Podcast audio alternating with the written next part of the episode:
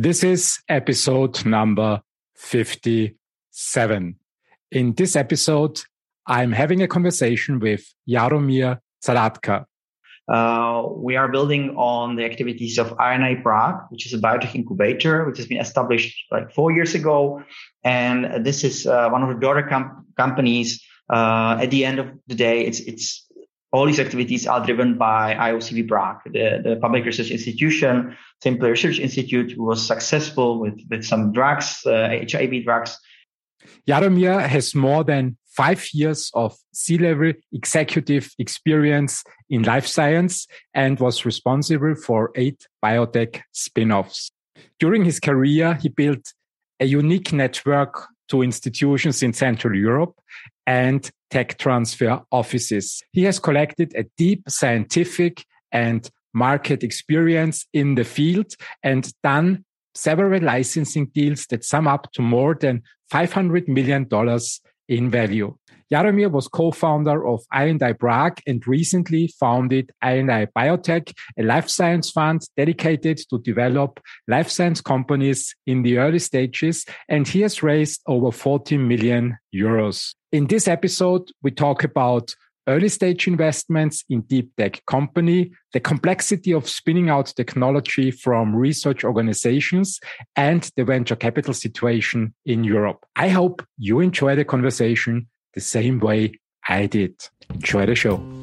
Welcome to a new episode of uh, the Life Science Get Together podcast. Today with a very special guest from Prague, uh, Jaromir Zahradka. Jaromir, welcome to the show. Hello. Thank you very much, for Christian, for the invitation. I'm really looking forward. It, it's, it's really great to be here. You're very welcome.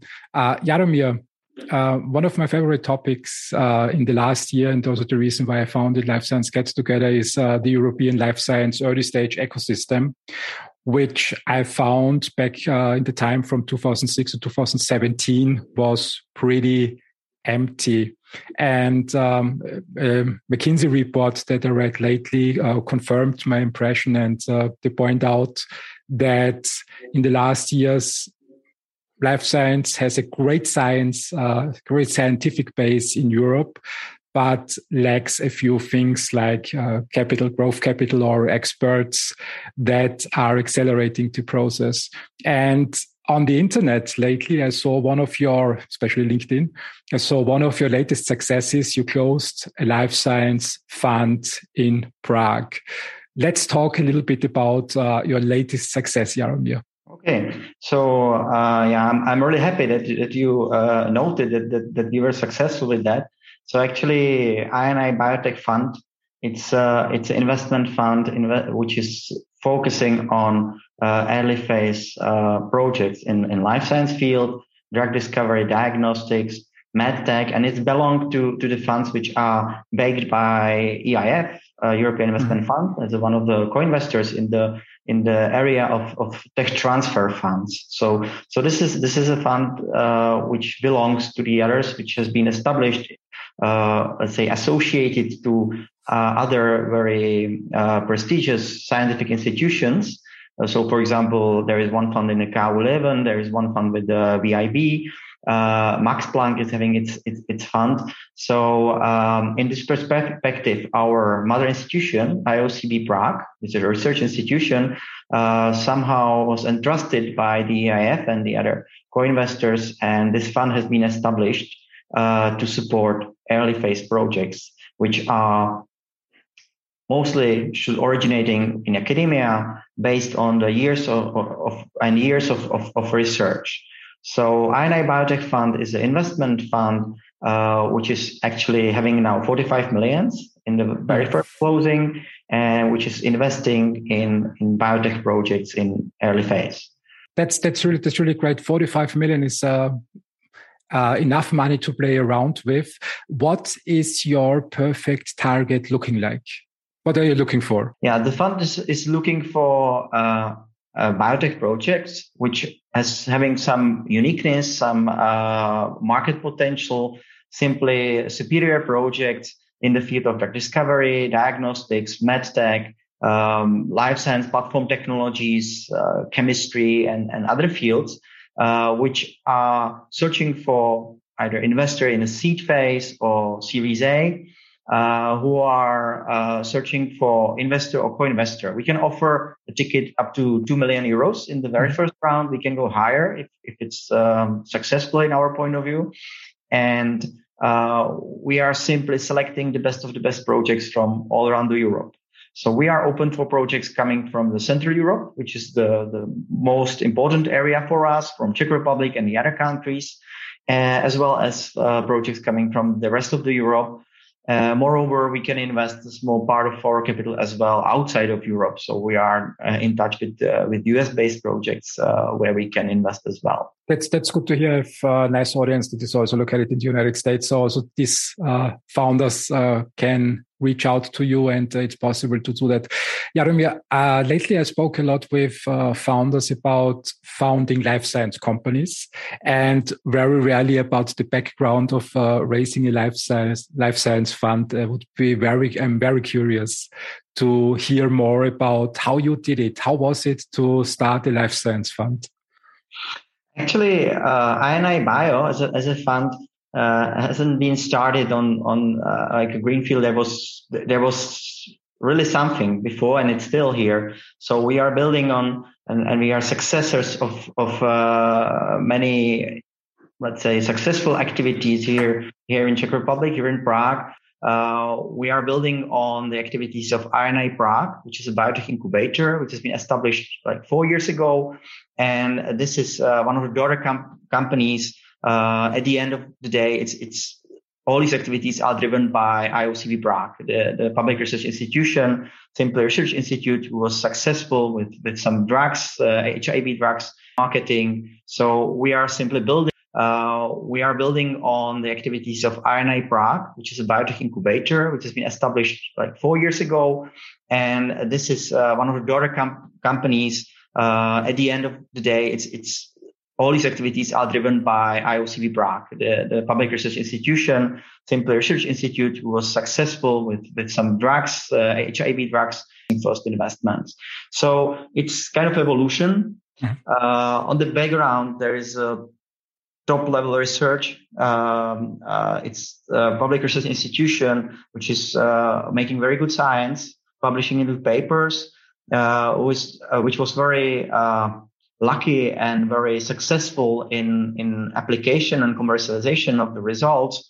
Uh, there is as well very unique tech transfer office uh, here, IOCB Tech, and then a, a biotech incubator as a, as a third part of the of the ecosystem. And this ecosystem uh, was able to convince investors uh, to start a fund. So it's like evolution, which makes sense. So uh, currently, we have much more money which could be used in the ecosystem, uh, which can help the ecosystem to let grow and attract other investors and attract uh, the most uh, ambitious projects from all around Europe. Stay with us. We'll be right back.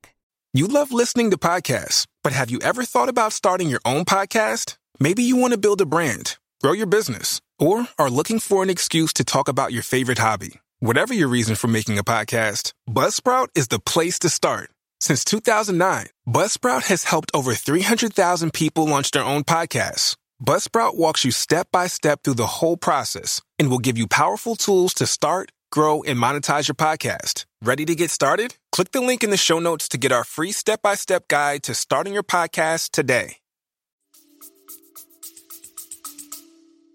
That's great. That's great to hear. Um, I know the fundraising process very well from companies, and uh, sometimes it can be a very, very long process. It depends always on the time, what's going on on the market, uh, whether the science is hot right now or comes to fruition later on and also to the relations to investors i always wondered how is it to raise a fund what's not so much the uh, great science and the great ecosystem, but uh, the hardcore process behind it. Because you mentioned right now, yeah, we have a great uh, uh, life science ecosystem in Prague. And it sounded to me like I just need to pick up uh, the phone and call the EIF and say, okay, guys, uh, we have a great ecosystem, transfer the money, and in a week the deal is done and they are happy to do so. how long does it take and how hard is it really to raise such a fund? Ah, so you're right. It's it's not not so easy, and it took took uh, many months and years actually before uh, we were able to receive approval from the European Investment Fund. So it was uh, really demanding. And actually, when the I&I Prague uh, Biotech Incubator has been established in uh, 2017, so even before we started first discussions with uh, with uh, other uh, investors or possible co-investors, including the EIF. And actually, uh, that was one of the most important goals of uh, I&I Prague to attract further co-investors to invest in a, in, a, in a biotech field here in Prague, because there is really good uh, background for that. There is a, um, a, really good research and a lot of projects which uh, are making sense to be invested. And uh, actually, we started the incubator with the idea that at the end, we should be able to attract further investors and co-investors to join. And actually, uh, the story with the EIF was um, uh, very long, and, and we started first discussions, real discussions uh, with the, um, let's say, first real plans. Uh, I think it was in 2018, 19. And since that time, we simply uh, searched together uh, how this could make sense together. Mm-hmm. And if uh, uh, we can really attract uh, good projects and if we have a sufficient uh, pool of projects, and we were able to convince EIF that it, it makes sense. And this is not uh, by chance that, that we are actually very first such a fund of this kind in former eastern part of Europe. So uh, these uh, investment activities are um, already established and already working in, in like Western Europe. However, it is something new, and it was not easy to find find uh, understanding of all, all the parties around, of, of let's say scientists, all all the members of the ecosystem, uh, scientists, companies, uh, investors, and and EIF to find a way uh, how this can be established and how new fund could be beneficial for, for all of them. So uh, this was really long story, and, and we changed uh, team meanwhile, and, and, and many things happened.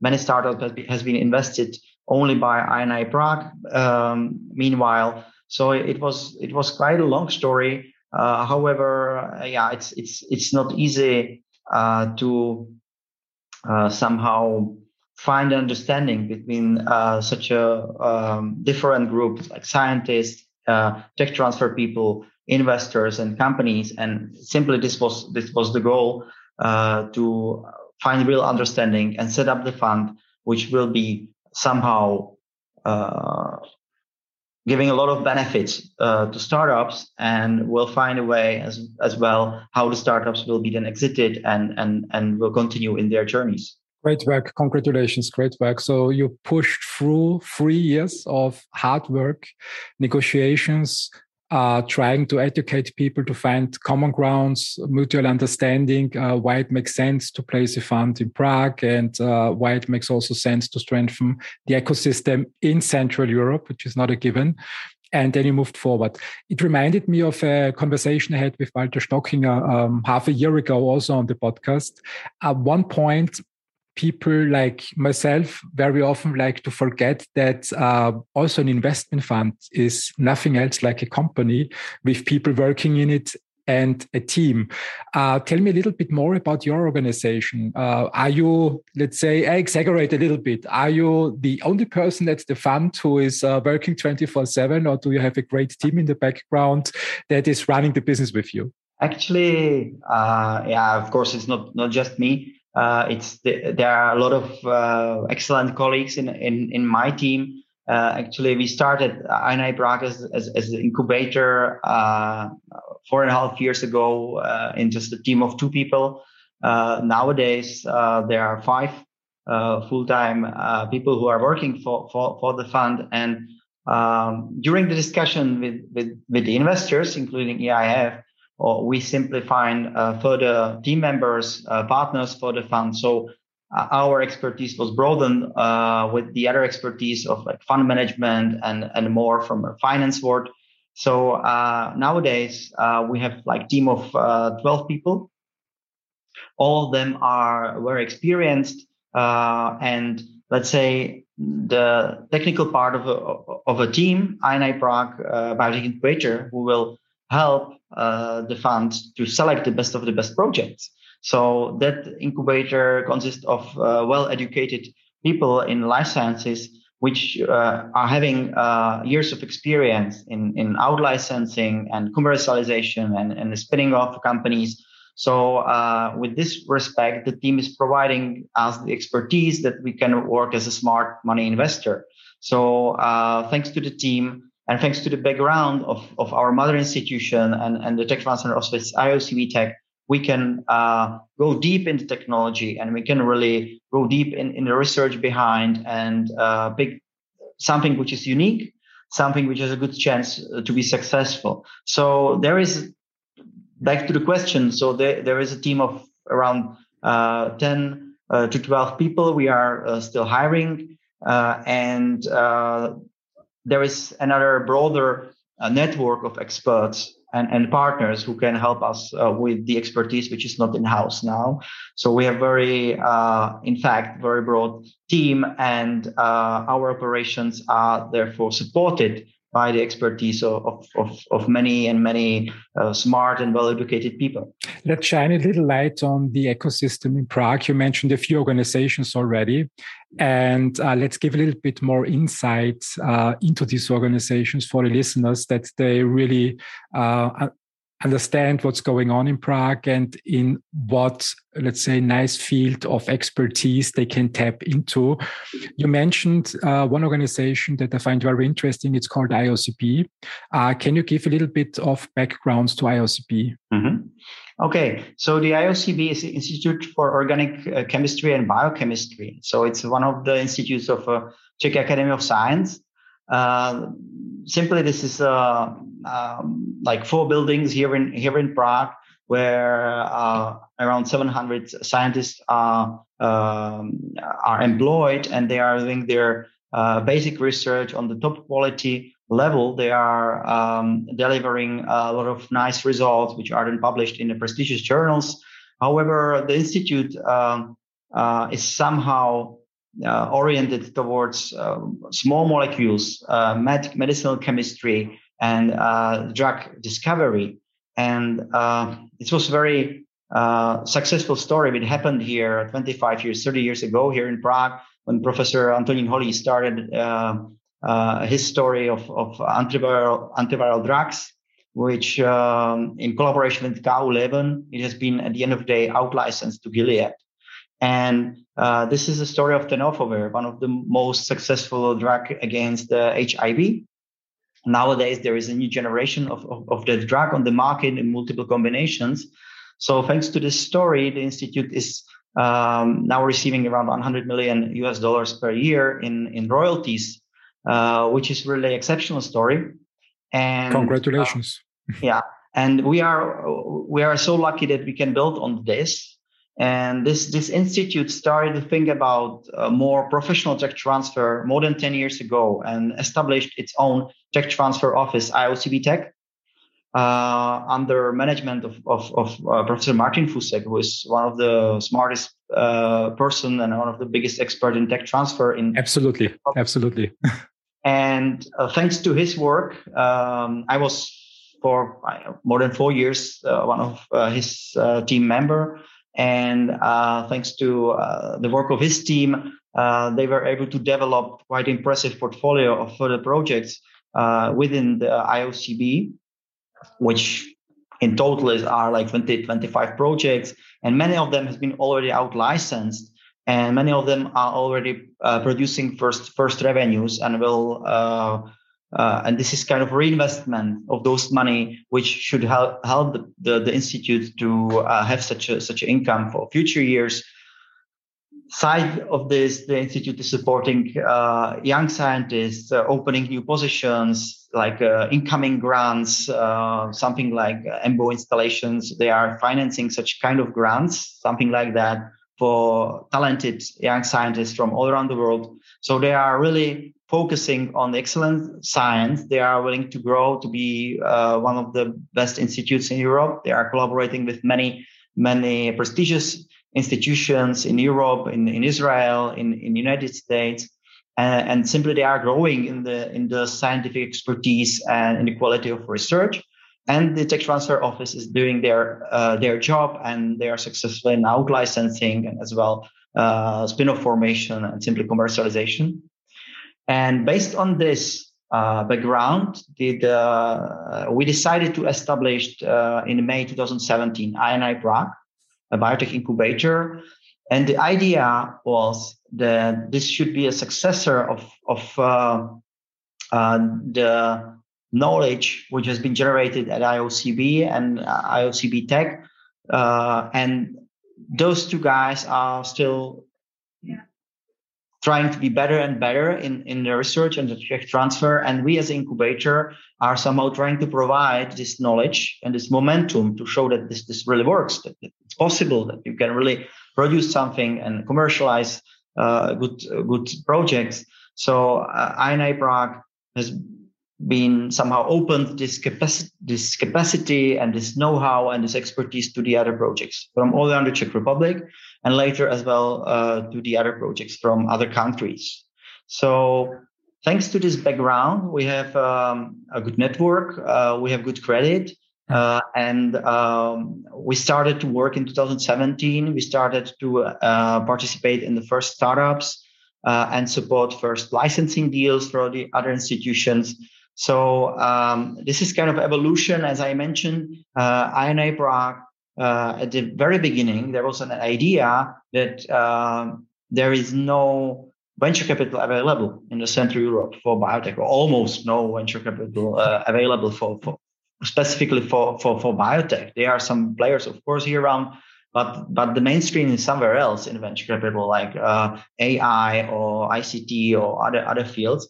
However, there is a good opportunity here to have a venture capital. Um, that the projects are here, ideas are here, and and that time we already understood that uh, technologies invented here are not worse than than inventions uh, which are coming from from other part of Europe, from Western Europe, from uh, US or, or other other institutions because uh, once there is a top uh, level of research at the institution, uh, then you can provide a top level of of, uh, of, innovation at the at the end. It takes more time to uh, start all the tech transfer activities, and maybe you are have not so good support as in as in Austria or Germany or in US, but uh, the, the, quality of ideas is is similar in in principle.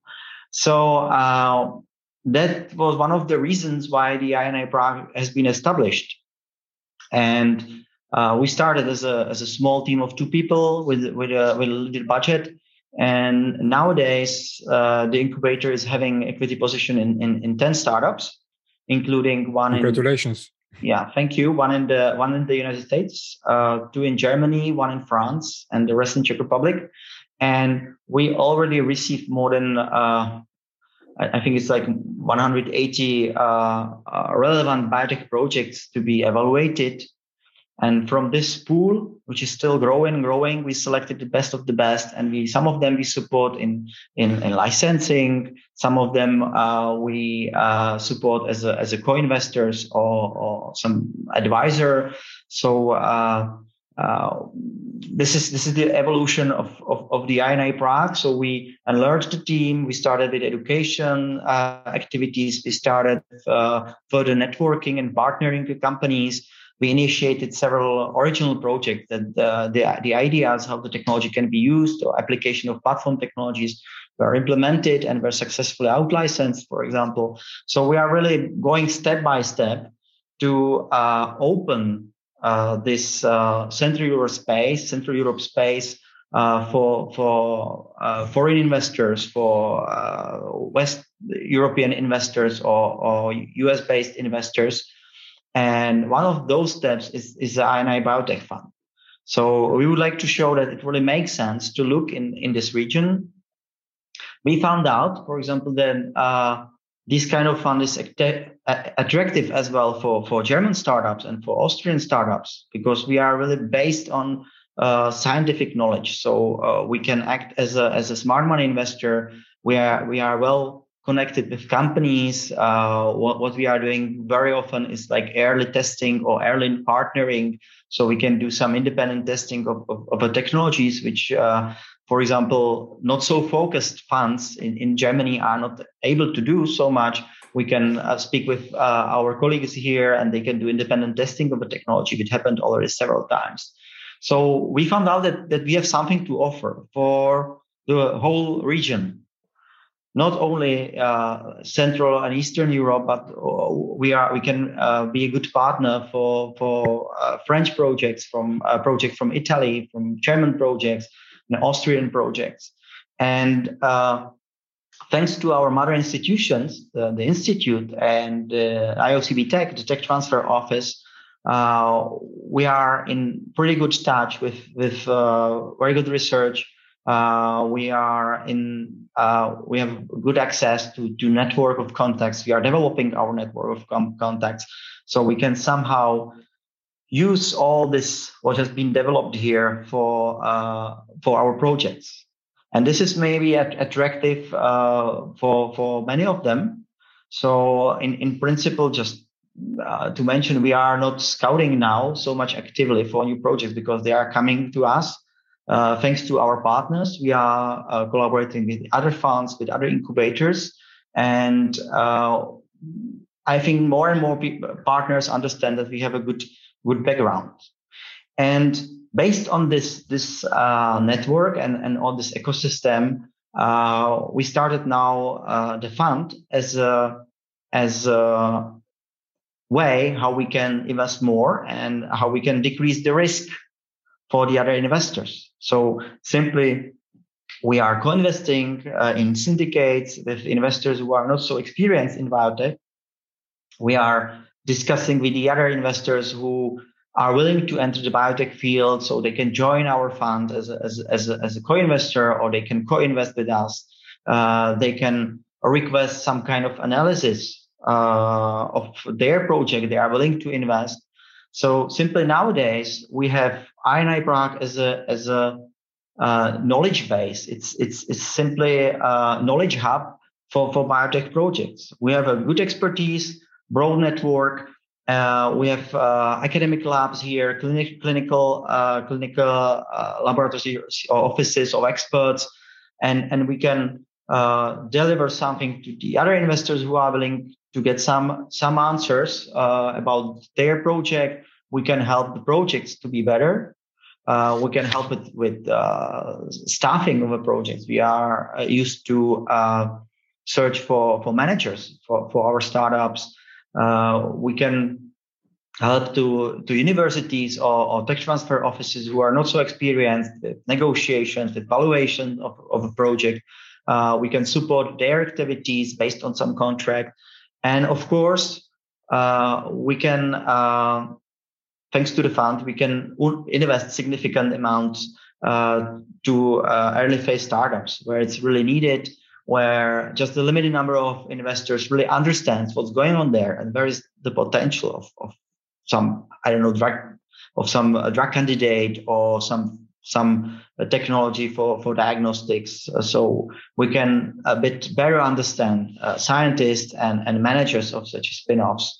And we can help them as well to, to identify a best way how to go to the market or help them to decide for, for some indication uh, which makes sense in our point of view, etc. So nowadays, really, we have, uh, based on our background of the I, uh, IOCB Prague and IOCB Tech, uh, and our work, like four four years of work in, in I&I Prague, we can offer uh, something to many many partners. So this is this is really a knowledge hub, and then the fund, which is just a source of money for the best of the best projects which can be invested. It's great to hear. What I always found exceptional around the IOCB is uh, the strong links uh, globally, internationally uh, in two areas. Uh, one is not very surprising; it's the science. Um, I hope I remember it right, but at the IOCB, 700 chemists uh, are doing research every day around. So, uh, correct me if I'm wrong. And uh, let's say, let's say, so, sorry, just just to correct you, there are not only chemists, there are biochemists there. they are as well a computational chemist, experts in in uh, drug design. So it's it's it's not so. It's really complex system. Yeah. To support early phase drug discovery projects, uh, really from the very beginning, uh, computational uh, computational chemistry, then then biochemistry, chemistry, analytical chemistry, there are many disciplines at the IOCB Prague, and, and a lot of them are on the very top uh, level of quality. Stay with us. We'll be right back. Coaching Conversation 2024. This podcast is 100% dedicated to leadership and leadership within the workplace coaching area. We work with companies throughout the world teaching leaders how to coach their employees. This podcast is dedicated to teaching specific strategies, frameworks, coaching models, and now artificial intelligence strategies to help leaders drive greater teamwork, collaboration, cooperation, greater attitudes, better motivation, coaching career development, just to name a few. I hope you'll check out our podcast. That's that's true, uh, and it's not very surprising that those scientists who are really publishing in the world's best journals uh, and magazines uh, that they create connections globally all over the world. But what I was very impressed uh, are also the business side, uh, the business mindset of the directors at the IOCB. sorry, at the business mindset uh, from the directors at the IOCB that uh, created global business connections based on a understanding of the translation from science into products, which I personally think it's very complicated. Let's uh, talk a little bit about the the um, how the European ecosystem evolved in the last years with the IOCB example. Um, you mentioned that uh, one of the first steps to facilitate the transfer from science into products was founding IOCB Tech, which is the tech transfer office. Uh, coming from the in-licensing side, I find it very convenient when an organization, a research organization, has a tech transfer office, because uh, what I learned with organizations that didn't have that, that it's uh, very challenging to find a common ground uh, to discuss business terms because the interests are so so different. Um, my question to you is: uh, Am I the only one that sees uh, the complexity in the field of tech transfer, or did you make similar experiences? Did it make sense to professionalize uh, the the let's say the uh, uh, the transfer from science into businesses? Mm -hmm. Yeah. So maybe it's good good to mention that uh, there was some kind of evolution at the at the IOCB uh, as well, and uh, a business thinking of of of the of the institute in total uh, somehow evolved here. Uh, and let's say that uh, thanks to especially Martin Fusek and Zdeněk Hostomský, current director at the institute, they decided to make it even and, and previous director as well uh, to make it really professional uh, tech transfer uh, office. Uh, so it was somehow a unique model in, in Czech Republic. So they inspired that day, the days, and, and, and later as well by, by the examples from other countries, from, from Germany, from Israel, from United States, how this could be done. And they decided uh, to establish a daughter company, like fully owned company as a tech transfer office, which is a model which is known from uh, from other countries, but it was the first time in in, in Czech Republic. And uh, this was a very good decision because then all the operations must be somehow um, driven by the business uh, thinking because the company is a, is a business entity. It's it's it's for-profit company owned by the non-profit, which is uh, something which is well known in Europe. However, um, uh, this is this is a way how um, things could be done more more effectively. And as well with the support of, of academy of science of, of, of the mother, mother of, of, of the all institutes um, uh, they established uh, this as, as a first uh, uh as a first pioneering tech transfer office with this setup. Uh, nowadays other institutions are joining actually uh, trying to do this as well especially universities are trying to do this thing to support uh, spinning of, of uh, spin-off companies and support the transfer activities with the business uh, thinking. And uh, uh, in principle, uh, this, let's say, uh, that time when this has been designed and it, then, then it evolved during the years, we found out that there is not such a big critical mass of projects as it is in, in other countries or if you collect projects from uh, broader uh, or bigger re- region, it makes uh, sense to really build a huge portfolio of a lot of projects, and you are building really a critical mass of, of projects. And I'm not sure if this this really works actually, because then you have a lot of lot of projects, and just a small part of, of them are out licensed or commercialized. However, uh, thanks to uh, Martin Fusek, that that that time, like 10 years ago, uh, they decided to uh, uh, invest more energy in, in projects which are pre-selected. So uh, to select just not as big mass of projects, but small mass of projects which are pre-selected, which will have a better support.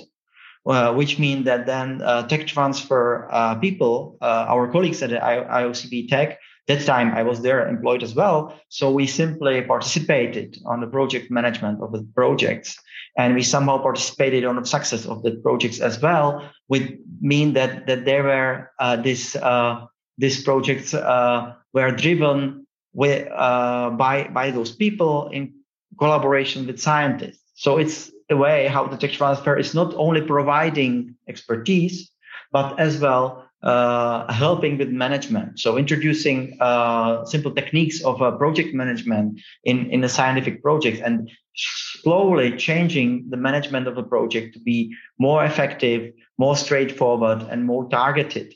So uh, IOCB Tech established an IOCP Prague. They, they started with something so-called like targeted research groups, mm-hmm. and later smaller groups like SWAT teams, like something which is for a short period focusing only on on um, uh, let's say uh, commercial side of a project and developing further further uh, results and uh, further outcomes of the project towards the goal of, of commercialization at the end. So uh, this is the way how the portfolio has been built up. So uh, smartly select the, the project and then invest a bit more than just expertise and then just network uh, as well. Uh, it, it's good to invest as well uh, a work of the people and and somehow find a way how to work with the with the original group with, with scientists uh, and uh, support the team with further experts with further people. And this model uh, where tech transfer people are highly active in, in, in the project is something which uh, is not so common in, in other countries as well. So it's kind of unique approach because we found out that the critical mass is uh, just just the critical mass is not not not really something what could work here. And uh, this is the the business thinking there. So uh, every project uh, should be somehow driven based on the value. So simply you are following uh, development of a project uh, by adding other other values. So if you see there is a need of some de-risking experiments, you can do some uh, cheap de-risking experiments to get a huge value because you have much much more solid data package. It's true. So, so this is uh, this is just an example. So, if you feel that, that, that the weakest point of a project is that you don't have a, a project manager or you don't have future CEO of project, you have to find such such a person and somehow uh, help the person to to work for the project uh, in like pre-seed or early phase and then the, the value of a project is, is growing so you point you point you pointed a very very important uh, uh, concept or problem in, in the area that also McKinsey highlighted. Uh, I like the approach that uh, you and your colleagues have chosen at the IOCB to integrate business thinking. And I think one point that should be demystified is uh, what what's business.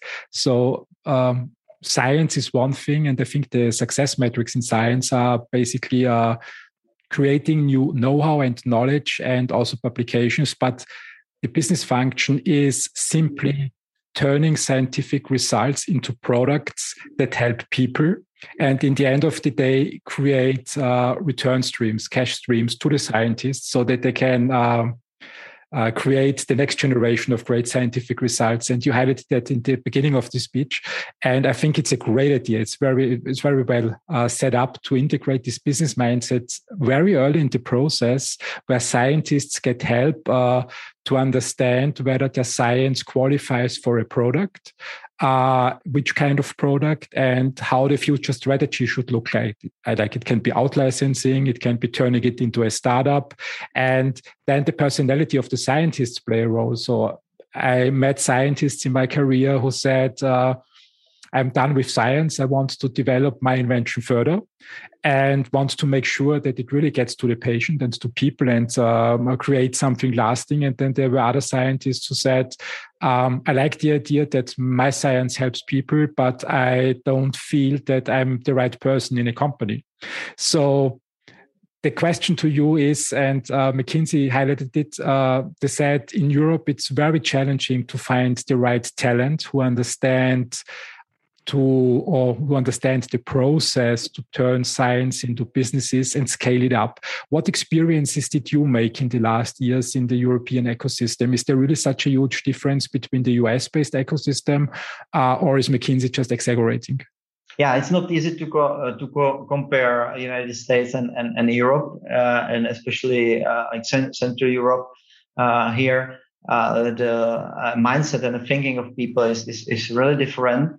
And I, I feel that it's, it's really different if you compare uh, Germany and Austria and Czech Republic and Poland and Slovakia and Hungary. So each country is, is really uh, different um, approach and understanding what, what, mean really commercial thinking and, and what, what is expected from scientists, etc. So in in principle, I think it's uh, important to first to think about a role of scientists and, and how they, they are getting to their positions. So as a, as a, as a scientist, uh, uh, you are following your, I, I, worked there for six years. So if you are following the, the career, then uh, after after several postdocs, you should uh, do something really and, and compete really heavily with the others to have your own own group and uh, or to become a professor at the university so it's it's really demanding and it takes time. And after such a such a long uh, investment, it, it's really hard to imagine that uh, you will uh, you will somehow waste everything and, and start in, in, a startup to work for a startup, which is not very certain. So um, it means that that this is uh, in in my point of view that it's important to search for uh, other people than just uh, uh professors or PIs or, or, or group leaders uh, who in, in, Europe, I think it's not very common that they, they can uh, become or start their own business uh, because it's not, not easy to stay in the position at the university and and and uh, and have a have a spin-off company together as, as one person because it's really demanding and it's just for for exceptional talented people. However, in the mainstream, it's important to build up a community of people who are somehow interested in this field. Of course, very talented people who were able to uh, find a way how to work on both sides, like science and and and, and business. Uh, those people are usually very evaluated by the companies, and it's not easy to uh, uh find such a people and, and convince to work uh, in a startup. So uh, our idea is to simply help uh, young scientists uh, to find this field as as, as an interesting alternative uh, after the scientific career. So if if uh, those people are not satisfied anymore with working in, in science, postdocs who are coming back from, from prestigious universities who are not able to find their uh, own position for their own lab, for example, or who are willing to do something more um, on the business side, so they can uh, be trained and start uh, their own uh, spin-off company. It could be based on the idea of somebody else. Uh, so you have a technical team, a scientific team which must be still behind advisors, uh, original uh, authors or originators of the ideas. However, the management team could be built de novo. and uh, the same works for the tech transfer people. So my answer here is that uh, it's important to somehow attract the attention of a talented scientists who are willing to leave science, not to uh, start in the sales positions in companies. Uh, however, think about think about starting of of um, spin-off companies or work for spin-off companies, uh, and according to my experience people who are so excellent that they are able to uh, uh, be successful uh, and get a good position in postdoc position abroad and prestigious institutes. So those people are able to uh, be trained and they are have a good capacity to to, to be good managers because uh, they already proved that they are exceptional and that they can really do something better than the others. So it's not for everybody.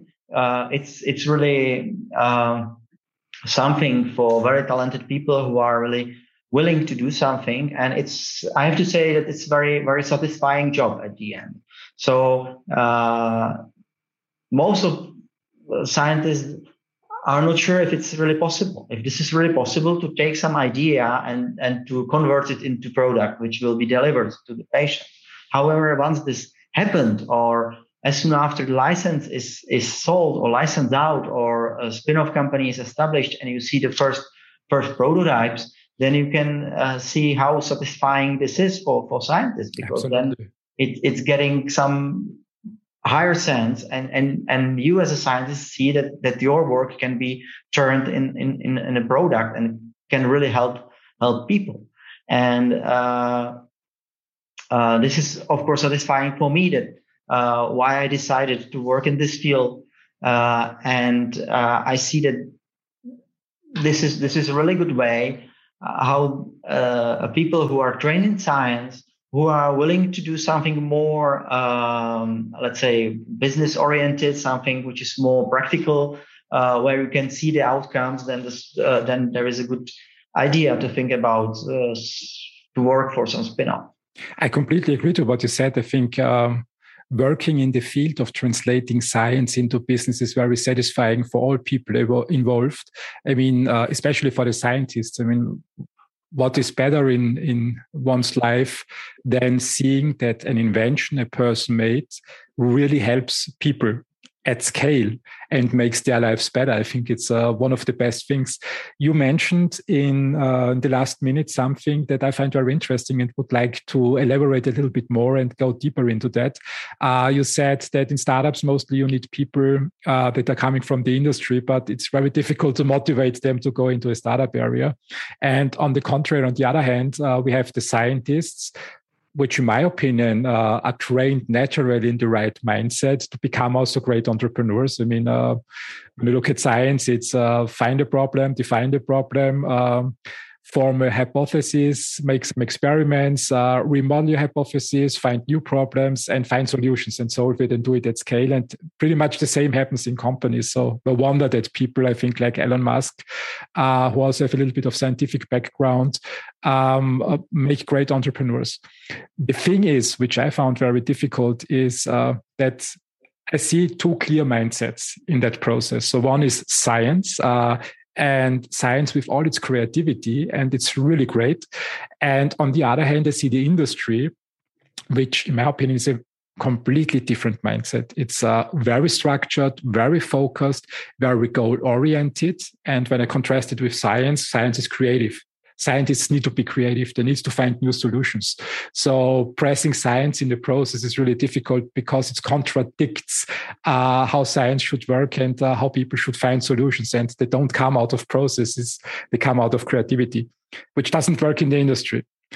And then we have this middle ground. We have this ground in between, uh, between science and uh, between industry, which needs personalities uh, that understand both worlds. And this is exactly what McKinsey is criticizing in Europe. They say uh, in the translation, there are not enough people who really understand both worlds.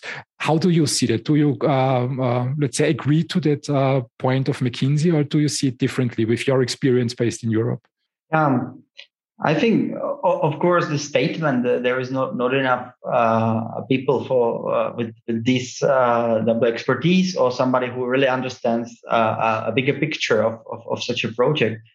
Um, but I don't think this is something which cannot be changed. Uh, uh, let's say back to the people who are coming from industry if, if you work for a bigger corporate, uh, you are uh, usually uh, hired for some very specific uh, uh, expertise or some very specific small uh, piece of expertise. And there, there are not so many people who really understand the complex process. Despite they are coming from industry, they are focused on, on some field and it's, it's kind of demanding uh, really to to start your own company. And it's it's again a step out of a comfort zone of, of those people. Uh, this similar to the science scientist uh, it's it's something completely new. And uh, you know uh, you mentioned that for science there's this uh, let's say um, a different view. Do you have to be creative but I don't. I, I think in, in in small companies you have to be creative as well as a as as, as a manager of a small company, not not a big corporate, maybe. Uh, and in both uh, communities, there are various people, very creative people, somebody who is less creative, somebody who is very pink click and needs to to have everything uh, in in order somehow. Uh, so I, I would I don't want to generalize this I think uh, there are uh, good people on both sides. Uh, various um, uh, talents can be found there, and um, in, in principle, I think uh, it's good to show uh, that there is such an opportunity. That the spin-off is a is a regular choice. you you can either stay in the research and follow up a research career uh, you can work for a company and follow up that career in small company or big company. Or a third choice is, is, is to uh, start a spin-off. So once we will be in, in such a position that this will be a regular career uh, path, um, uh, we will find uh, more and more people who will be interested and who will think about it. And I think it, it's actually happening. So it, it's something which is changing every day. Uh, it's about the talented individuals. So if you have just just one person who is very talented uh, who decides to to uh, start to work for a spin-off company then then it could be enough to change something actually because uh, at the end of the day the best uh, let's say uh, the most successful spin-offs are is the best advertisement for for forming further spin-offs it's so I, I think yeah, it's I, I don't want to to say if it's better to work with people from industry or from research. I feel that the talented people who are open-minded, who are open to uh, step out of the comfort zone, because this is actually what what startup is. You have to really go uh, for this challenge, and uh, you are simply stepping in in a new field so those people can be found on both sides. It depends on, on their uh, history. And actually, uh, if you have a scientific background and start to work for a company right after the school, it's not, not nothing which is somehow uh, disadvantage. It's not a disadvantage. It's advantage, of course, on, on one hand. If you have uh, somebody who spent eight years on, on two or three postdoc positions in, in US, Israel, or, or wherever in Europe, and then uh, coming back to the or or even finding finding a new new challenge, new uh, new spin-off company to work for. So uh, all of these people are welcome. Uh, and if if they uh, are talented and hardworking, they have a good chance to be successful. And if they are uh, able to select the right startup to work for, actually. So this is this is um, yeah we are not in uh, in the situation as in as in the United States or as as, as in Israel or in Czech Republic. We are not in the situation as it is in in, in Germany. But the good, uh, um, uh, let's say, uh, good news is that that uh, we are on a good path, and it will not take uh, too many years to somehow start with the spin-offs as a, as a regular or to have here as a spin-off as a, as a, as a regular career path for, for, for young people. Stay with us. We'll be right back. If you're an engineer or a scientist, you love Formula One, you love cycling, you love learning about how new technologies are changing the world around us, then I thought you may want to listen in to my new podcast, the Neil Ashton Podcast. We talk to leading engineers and scientists from around the world, hear about their life stories, hear about new technologies, and hopefully educate you and give you a better sense of how key things like machine learning, artificial intelligence, supercomputing are changing the world around us. If that sounds like it's something you might like, you should come and have a listen. Let's talk a little bit, I agree to what you say. Let's talk a little bit about uh, the role of capital in this process. So, a few years ago, um, did uh, some research uh, in the field and uh, wondered why are so few scientists um, really interested in leaving uh, the university, starting a startup? And my personal view was uh, that one thing is missing in Europe, it's capital. So it's capital allocated towards deep tech. And also my opinion is that uh, the problems we have today, think about climate change, think about life science, uh, can only be solved by scientists who start startups, who turn the science into products. Uh, just think about BioNTech, for example, with the mRNA vaccine the founders are scientists. They got enough capital to move their science forward into products, and they brought it to market at the perfect right time uh, to fight the pandemic. Um, when I looked at the capital landscape here in Europe, uh, I always got the answer that we have sufficient capital in Europe. And my personal conclusion was yes, it's right, but it's not flowing towards deep tech. So sorry to say so. It was around 2017, 18 when I started Life Science Get Together. And so I thought, what can I do? What can I do?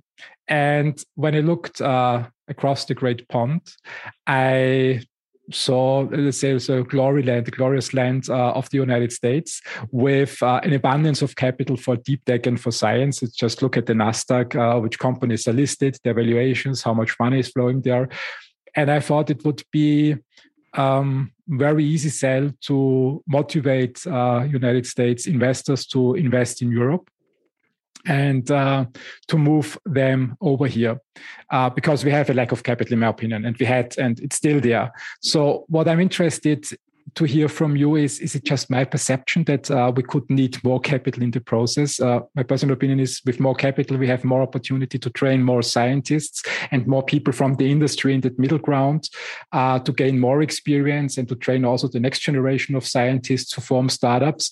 And uh, when we don't put capital into that field uh, the right talent will not uh, evolve evolve. How do you see it? Mm-hmm. I'm I'm not really sure if this is a really straightforward equation that more capital means uh, better outcomes. Uh, I think it's important to uh, you know for for biotech projects in, in my point of view it's it's good to uh, have uh, an investor who really understands what's going on there who is not uh, somehow panicking after very first bad results which which could happen very quickly that that uh, the outcomes are not optimal or not as good as planned, and and this is actually uh, advantage for for life sciences and, and, and biotech field in comparison to uh, uh, applications or ICT or, or AI solutions.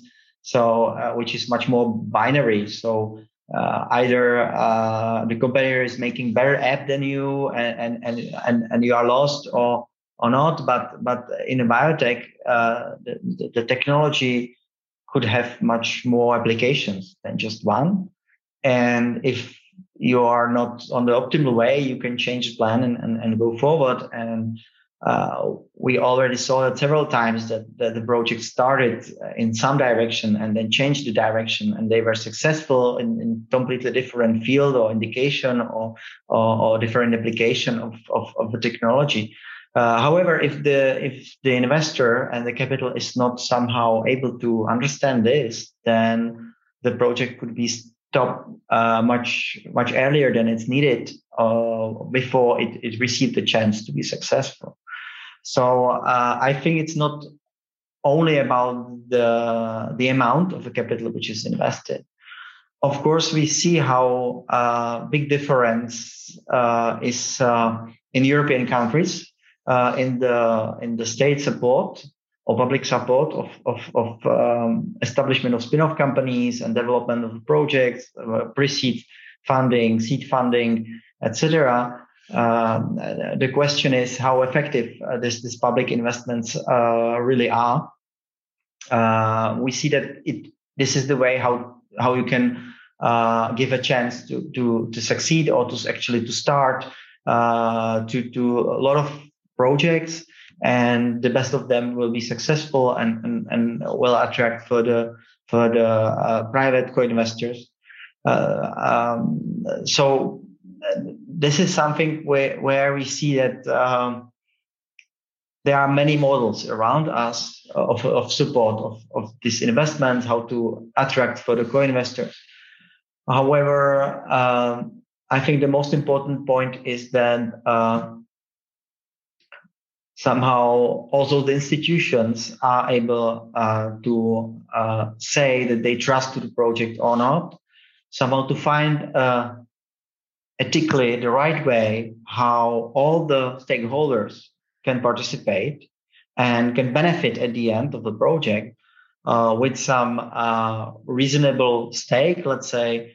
So what we see in the US that, that, that the projects are overvaluated, that the tech transfer of of a prestigious universities are willing to get too much, and it's then it doesn't make sense to invest. So I think um, I think we have a good chance now uh, to find a better setup uh, here. Uh, maybe there is a lack of capital. Uh, may, maybe maybe not because the question is how uh, how many uh, high quality projects are around us now in Europe. Like in drug discovery, we found out that that within the region there are um, really the top of the top projects. They are like individual projects in in in Europe, uh, which exceptional quality, uh, which should be invested, and those projects are in most cases able to find find its its investors. And then, of course, there are other where they need a better treatment to be better, or there are there is a higher risk. So, of course, to have more capital, it's it, it will give a chance to more projects and maybe some of them will be will be super successful uh, however i think it's it's better to uh, somehow try to attract uh, smart investors to uh, really uh, develop uh, further um, funds specialized in, in, in various fields um, for example yeah i, I know from our german colleagues how, how the very successful funds, high tech Gründer funds in, in Germany works. So uh, it's a really good model. Uh, I'm not, not sure if they are really able to go really deep tech, if they have sufficient expertise, if, if maybe uh, would be better to have more specialized high tech Gründer fund for biotech, another for another field, another for another field to really uh, uh, press on smart investments. I uh, think when yeah. when I when I uh, look at the early stage investments or investing in general, I completely agree to what you say that uh, uh, smart capital helps tremendously to move things forward. When I think at um, investment in public companies, um, even if I do my due diligence and um, I do my research, which is very easy with public companies because there is so much information online and available these days, even then I cannot really say what technology and what team will be really successful in 10 years. And these are then those companies that create uh, huge returns. When we look at uh, Tesla, for example, I mean, Elon Musk, um, now he's the richest person on the planet with uh, great visions, but until I think 2019, it was completely different. Um, a lot of people said this company will fail, and there were only few investors like Cathie Wood from ARK Fund who said, No, I believe in that team. And I believe that Elon Musk has the potential to move uh, several industries forward. When I look at the seed stage of the companies and when I look at the pitch decks I get on my table, I always wonder, say, okay, what's the A team here and what's the A technology? And then I compare it with listed companies and say, did I know that Tesla will be a big hit in 2021, making Elon Musk the richest person in 2021 with 300 billion net worth, personal net worth? Did I know that in 2010? And my answer is no. So when I look at capital and I say, okay, when we decide where to invest and which teams uh, we want to move forward, it's really hard to tell uh, how the talent will evolve and develop. And this makes me think that uh, we just have to play statistics and put money on people where we feel that uh, they might be able to evolve in great entrepreneurs and then just uh, sit and wait. How do you see the development of talent in such companies? How important is that to the industry here in Europe? Stay with us. We'll be right back. Moving is right up there with death and divorce in the stress Olympics. But fear not. Turn that box of woes into a crate of woes with moving tips in the Life Beyond Boxes podcast with Premium Q Moving. Dive into the world of hassle free moves, learn tips and tricks to save on cash and your sanity. Say goodbye to those moving meltdowns and hello to the smooth sailings, or should we say smooth movings? Tune into Life Beyond Boxes with Premium Q Moving on lifebeyondboxes.com or find us on your favorite podcast platform. And with us, unpack the secrets to a stress free move. Mm-hmm.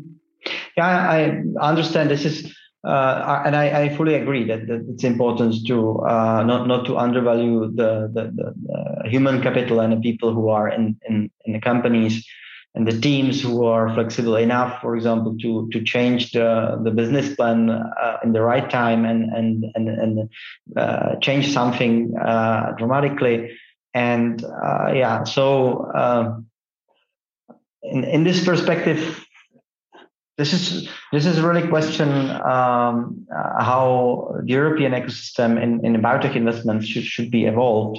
Uh, if you look in the in the deep tech and and if we are looking at the at the technology itself, it's it's one of the approach uh, where, in our point of view, it makes sense and uh, it's really demanding and if you have a if you have a ecosystem behind you if if you have a, a buddies like I&I Prague the team uh, who is behind you even if the if the team of a spin-off is not successful in in, in management of, of, of the project you are able somehow to find a partner for the for the technology or you have a good chance to sell it if the technology is okay. In future of course then then some opportunities like like tesla or, or maybe can can miss you. That's that's something or you can miss it. So uh, this is something um, which is uh, uh, more for the other kind of investors who are investing more more in people uh, who are around us here as well. I think uh, I think what, what is really missing here is a is a capitaler who is investing in this kind of, of, of deep, deep tech stuff and, and people who are uh, visionaries who are uh, really trying to change change uh, field or change the the thinking of of people in some specific area. And um, yeah if, if i look around the investors in in real estate or in other other various traditional fields, it's of course much much easier and maybe less risky. However, uh, the upside is, is limited as well.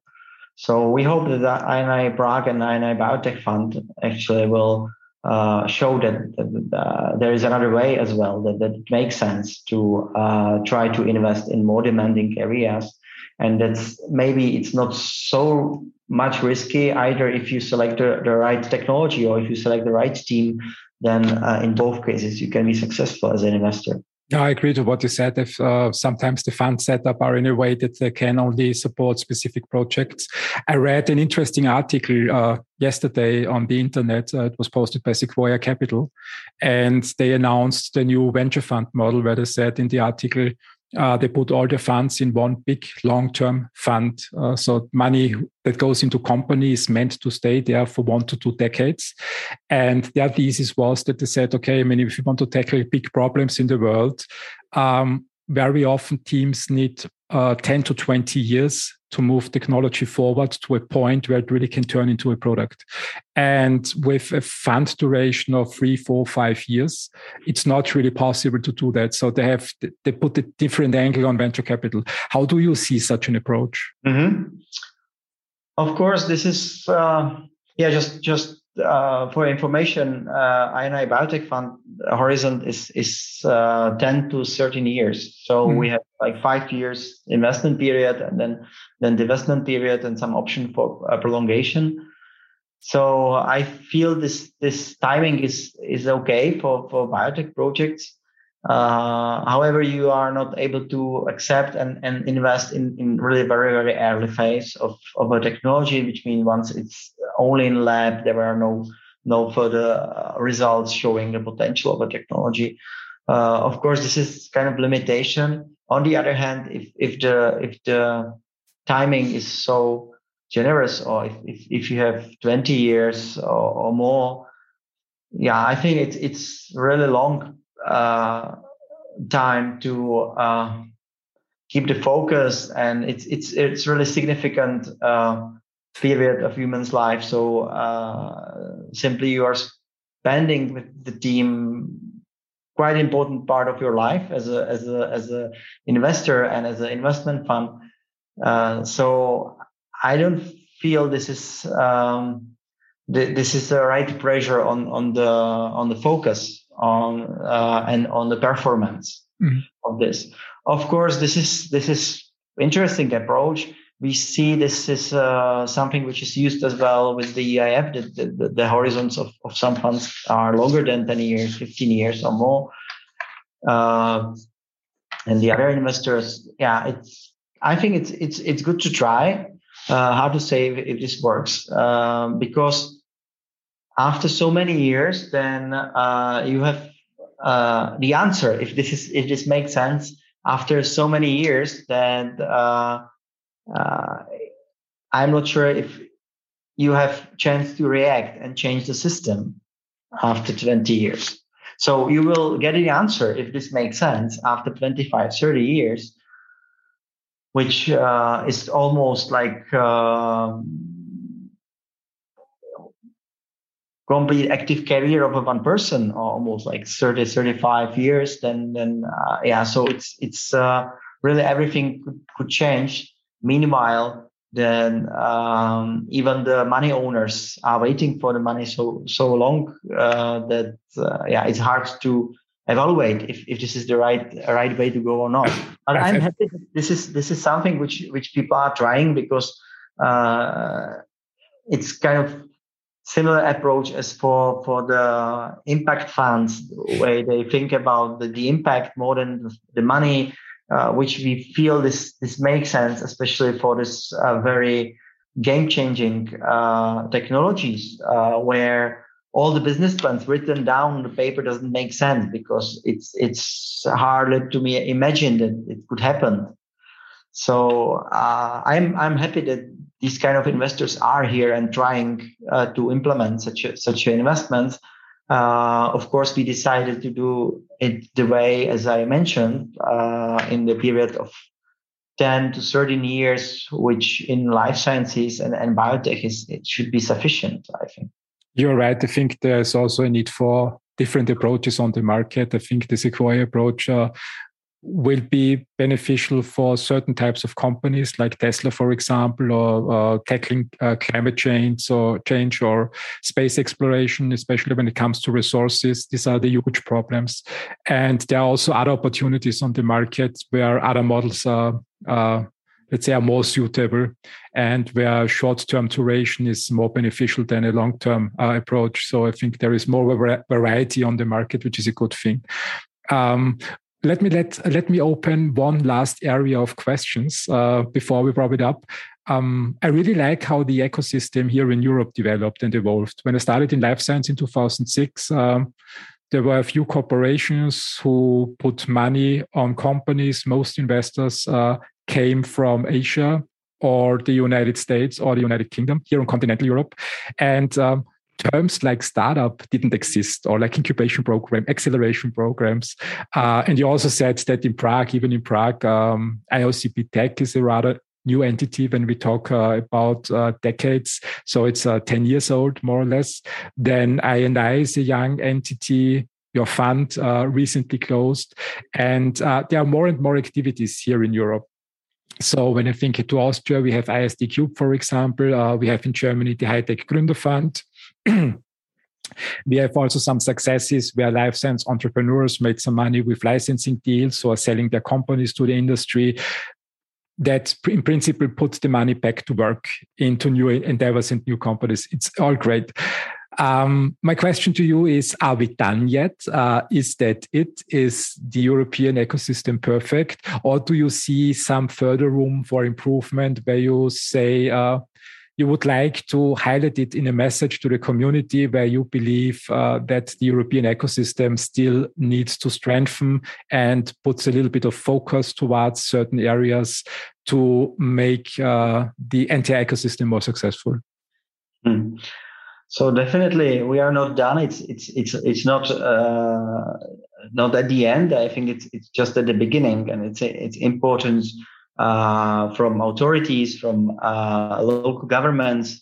Uh, there is an important um, challenge for them to really tune up the system of, of support and, and, and system of support of, of, of research uh, the right way to uh, make it uh, really competitive in comparison to other uh, bigger players uh, who are uh, especially from from US and Asia who are really really growing and and and working uh, hardly on on development of such ecosystem so there is a huge work in front of us and it's important to uh, still uh, check and and try to improve the system the ecosystem which is growing here and and trying to find find a way how the collaboration of all the players could really work.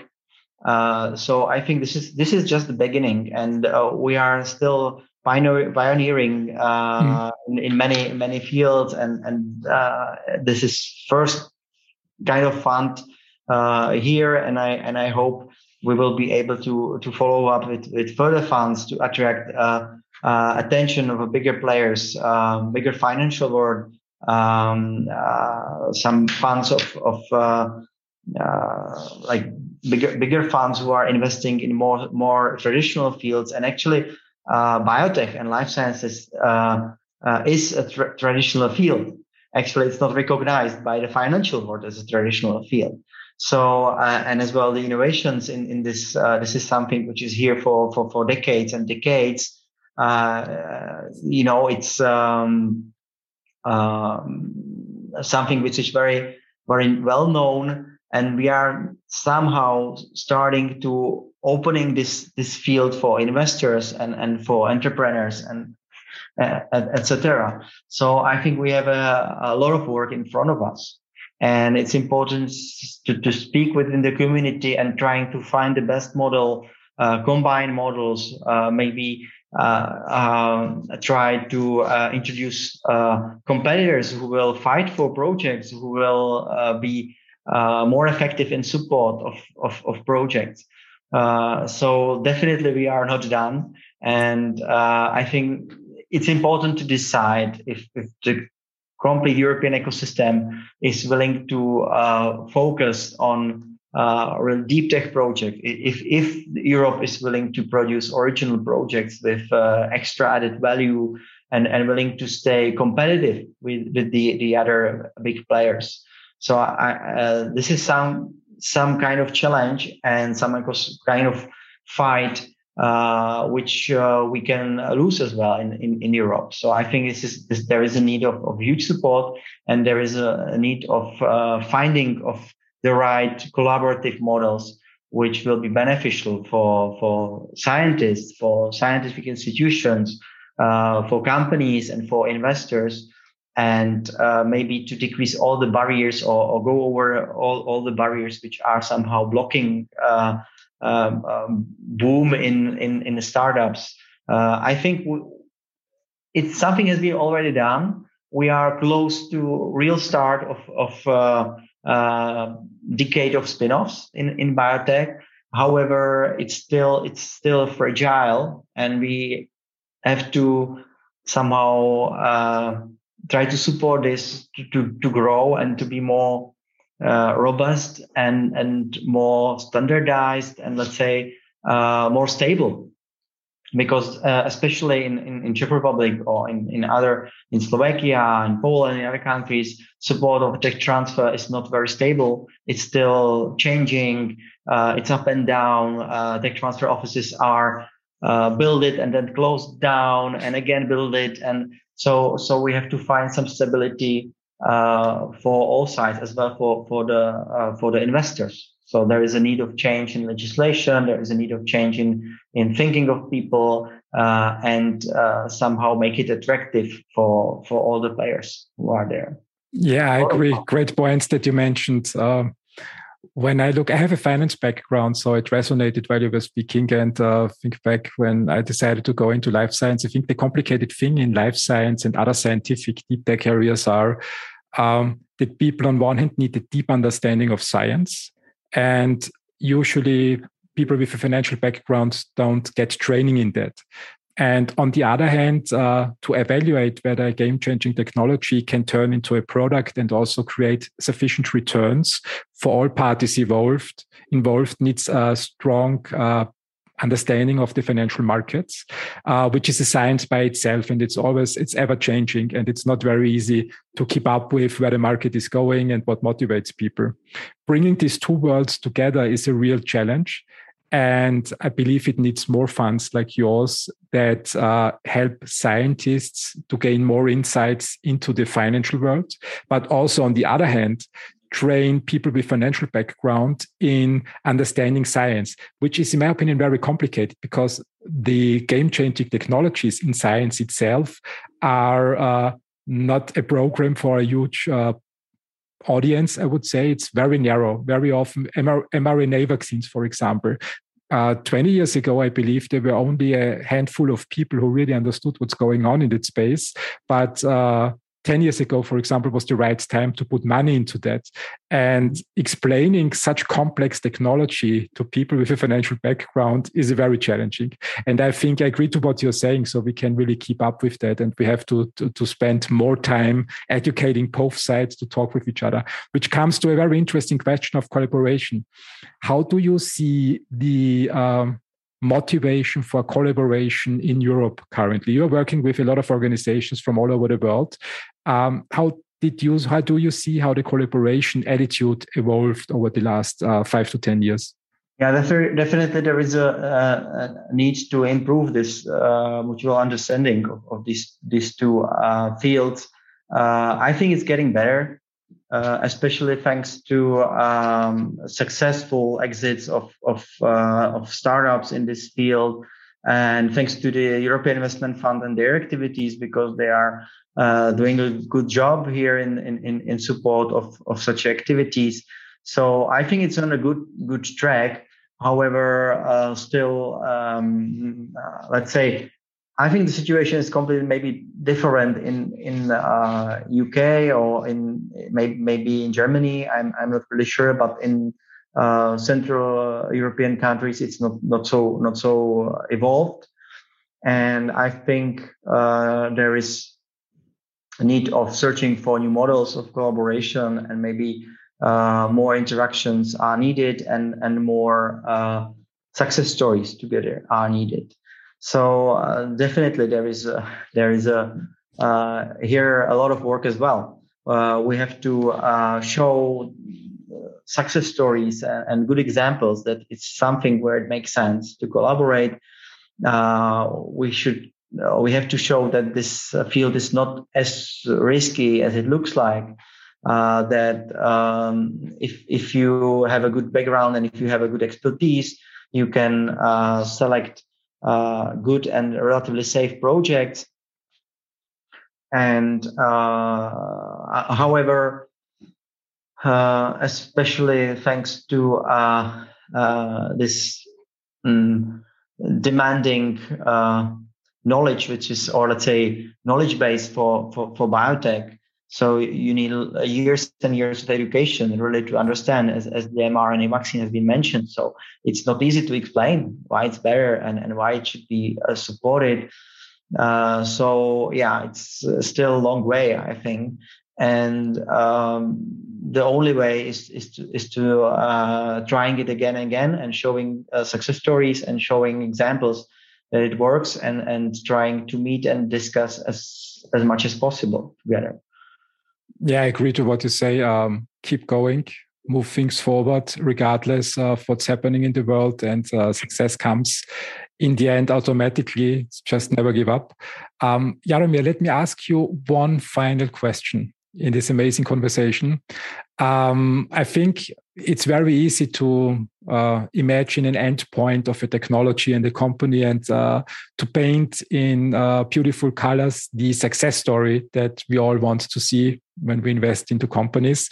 Um, very often, the first step is the hardest, taking the first step.